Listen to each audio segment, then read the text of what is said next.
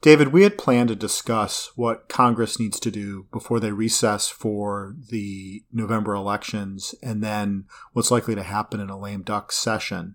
I think a lot of our discussion now has been altered by the death of um, Supreme Court Justice uh, Ruth Bader Ginsburg. And so I thought I'd start there. Just sort of walk us through the, the next couple of months. So, it, you know, this is the end of September you know, what are October, November, December going to look like from a sort of the perspective of the congressional calendar?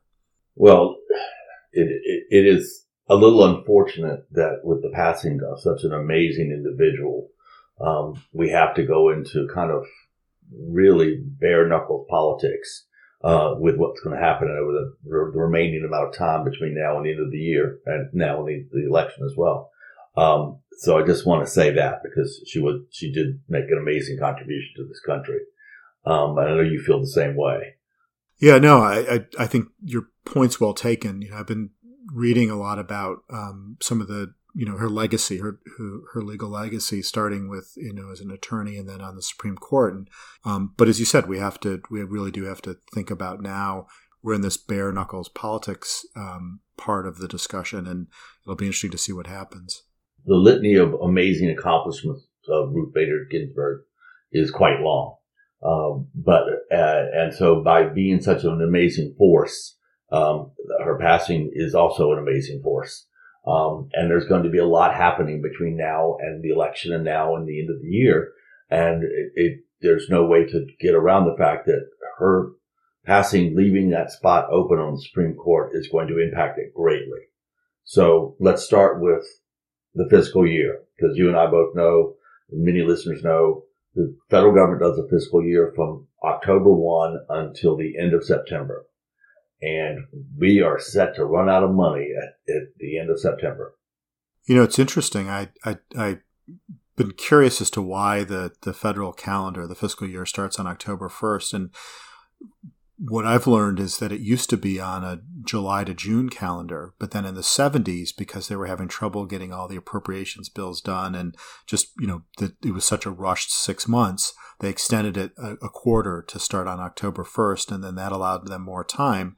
Um, as we both know now, that's become a challenge. So it's just sort of interesting how, um, you know, we we try to make these adjustments to improve how the processes work, and, and if anything, I think they get more encumbered, not less. It, it does seem to work that way, um, and you know, it used to be even when they made that change uh, in, in, the seventies, they were still producing, um, you know, a set of, of packages, you know, separate appropriations bills, and those appropriations bills would be done individually for each kind of major segment of, of the, of the budget between defense and health, human services and Department of Labor. Um, and that is not, has not happened this year. The House has produced uh, almost in a complete set, but, uh, the Senate has not taken up any of those bills. Um, so right now, uh, there has to be a continuing resolution of some type, uh, to be able to get us through, uh, the coming months without the government completely shutting down we've all seen the government shut down and it's not a pretty situation as, as we all know. And with the politics of this year, I don't think either party wants to be blamed with shutting the government down. Uh, so something's got to happen. It's going to happen fast. The question is now, and it's turned, this question has turned in, in the last couple of weeks. The question is, do you extend just until mid December and come back with a lame duck session? Or do you try to get an extension until sometime in February or March of 2021 so that you don't have to have a lame duck session. Um, the common thinking amongst uh, a lot of people in town was that the Democrats wanted the lame duck session so they could come back and really kind of get everything taken care of with the idea that should they take over the Senate, should they take over the White House, that those changes would be able to, to move forward the people would be able to move forward and make uh, new policies very quickly. Um, so now, of course, Democrats are not very anxious to have a lame duck session because that will probably be when um, the Republicans bring a, a, a, President Trump nomination to the Supreme Court up for a vote. So, um, although that that remains also whether or not they would wait that long.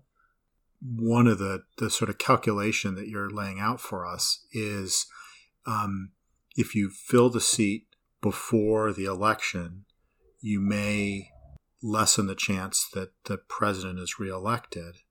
But if you delay and say, okay, if you know we're going to handle it in the lame duck, um, implying that that it would be sort of contingent on the election, recognizing that it doesn't have to be, um, you run the risk of there not being a lame duck, or that you, you no longer have, you know, you've lost this one important seat in the in the Senate. So that is a lot to to juggle. And the, the other thing too that I, I think is important is that there are always unexpected losses um, in in both the House and the Senate.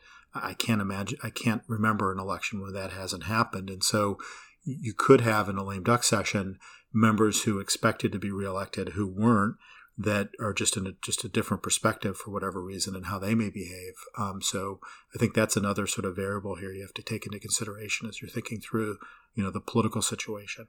Uh, Mitch McConnell has been known to be a very shrewd strategist uh, at playing his his hand in the United States Senate. So we shall see how that works um, because he also has to deal with something, and Nancy Pelosi, as Speaker of the House, has to deal with something that is uh, also not going away, and that is something you and I have been talking about in the last couple of days. Is um, there is still as as much as there's no real pros- prospect on coming forward at the moment, there's still a lot of pressure to get a new COVID nineteen relief package passed.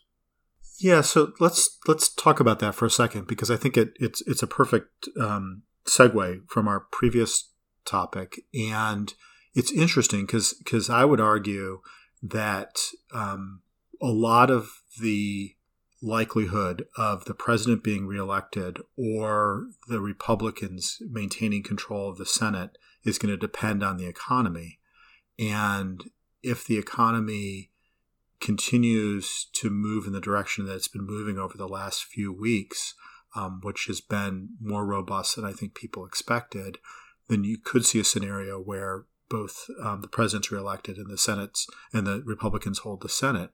Um, but I also, my understanding, and again, I'm not an economist, is that there needs to be another sort of round of stimulus funding to, to sort of fuel that engine. Um, so I'm just sort of wondering as to what you think is likely to happen with any sort of um, COVID 19 relief package.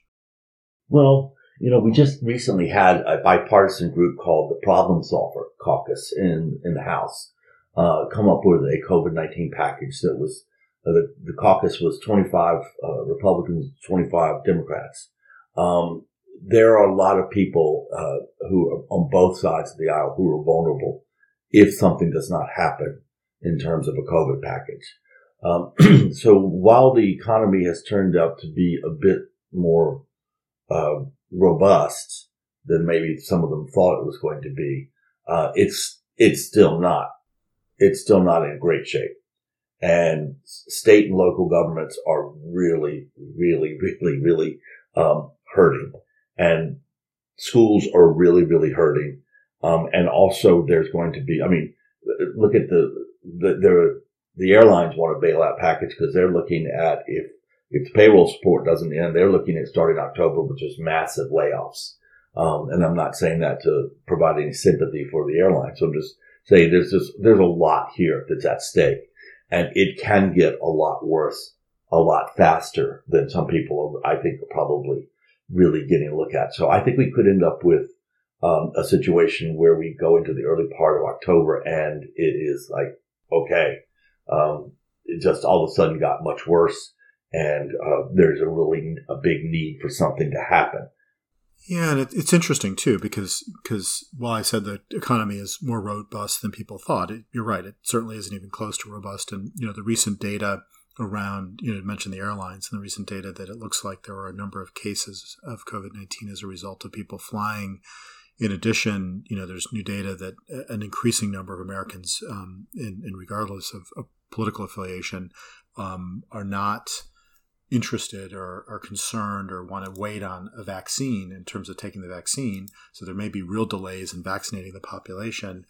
Um, it just seems like those two factors together would push the economy in a negative direction. And then you know, just going back to the comment about the discussion around the Supreme Court. I mean, right now it's a it's an eight member court, and and so while it's it's a five three majority in terms of the conservatives compared to the, the more liberal leaning um, justices, um, Justice Roberts has tended to side with um, the, the more liberal side on a number of issues. So let's say there's there's um, confusion in terms of the results of the election, and that goes to the courts. And then you add a second sort of factor, which is you know the the anticipated spike, and it's already cases in the U.S. are spiking and um, in Europe, and so that seems likely. And and um, and then you know those two together probably would result in if there's no package, um, then it's likely the economy is going to really be in a, in a difficult place. There could be a lot that happens over the next couple of weeks well, let me jump in there, Tod, for a second, if you don't mind. Um, because there's, you, you're absolutely right on target. There's a lot happening there that just could cycle out of effect. But I, I, there's an interesting one that I think is kind of like, well, that's interesting. Right now, the Supreme Court is scheduled to hear the oral arguments on California versus Texas, which was the old, is the new name of the case, which was Texas versus United States which is the one in which the federal judge in, in um, Texas declared that the uh, Affordable Care Act was unconstitutional now that the individual mandate, had, which was what the Supreme Court had originally hung its hat on as a taxing provision, which made the, the requirements constitutional. And now that taxing provision and penalty are no longer there. So, um, that is, they are literally scheduled to hear those arguments a week after the election. Um, so I, I, I find it hard to imagine that they are going to be occurred or could occur as scheduled. Um, and I also do, I do think there's a good chance that they are going to be involved, like you said, uh, in whatever comes out of this election as they were in 2000. Yeah, and my understanding is that if the court um, is four to four, if, if it's if it's even, then the lower court ruling would stand, which means that that part of the ACA would be overturned. Well, remember, I mean, the one thing that's a little confusing is that the fifth district um, uh, of the fifth district of the, the appellate courts of the fifth district um, in December 2019 did support uh, the basic finding of that judge in Texas. However, they asked the judge to revisit the case and look at the issue of severability, which you and I know is when the court determines whether something can be taken out of a law and the rest of the law still stand. Um, and that's really kind of the question about how you read this is whether or not severability comes along and and saves some pieces of it. But it's really beginning to be kind of a a, a, a real long shot uh, at that point.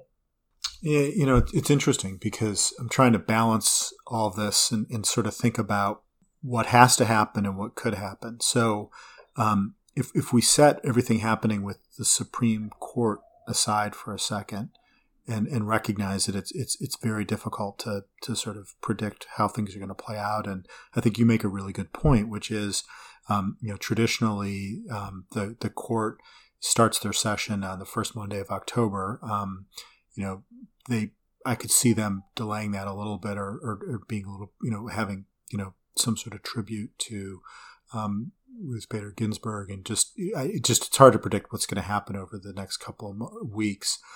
And then we look at the fact that the, the fiscal year is going to end on September 30th and they, they need to um, pass a continuing resolution at the very least, or the government is shut down. And do you really want to shut down the government during a pandemic?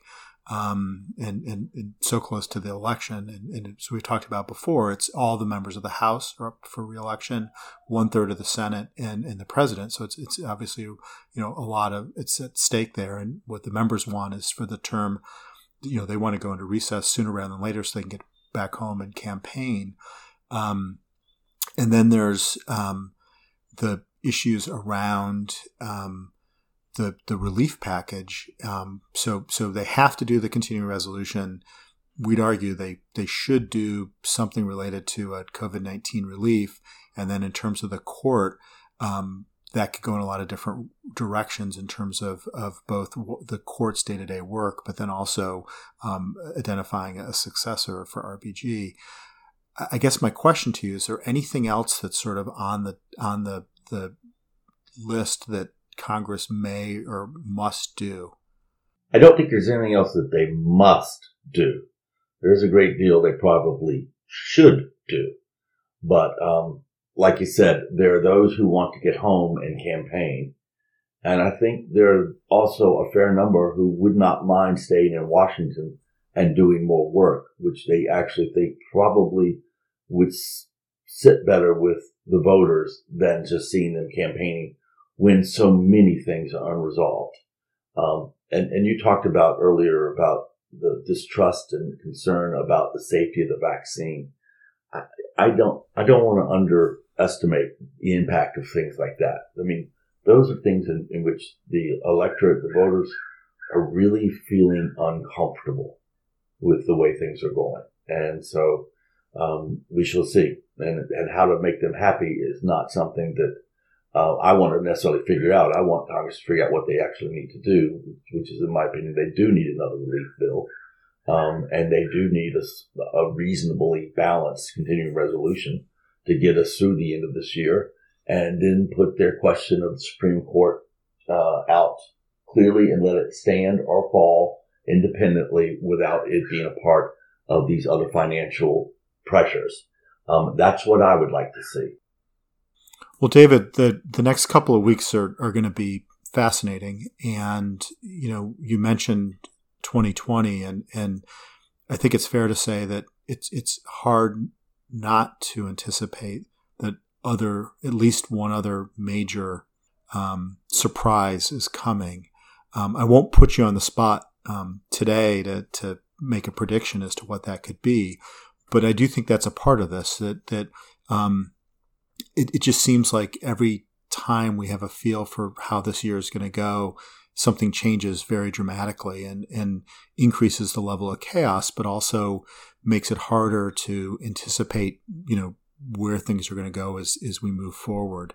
Um, so I'm just sort of curious as to if that's your sense as well, and, and you know what advice would you have for um, anyone listening to this podcast as they're they're trying to think about the next couple of months. Well, first of all, I think that the sales of the sale of um, antacids is going to continue to increase over the coming weeks. Uh, I know it will for me. Um, there's a lot of heartburn associated with what's going on uh, for a lot of people, and there's also some real pain for a lot of Americans out there. Um, I think that the most important thing to do is to really step back and be a participant in this democracy, but not let all of the anger and all of the frustration overtake you. And it really, um, it really, I think, is very important for all of us to remember that this is a long, long, long, multi-century project called democracy. And we need to stay with it and we need to stay calm and we need to really do what needs to be done for the sake of the nation and also for the health of everyone involved during this pandemic. Well, you have my vote. Um, thanks, David. Thank you, Tod.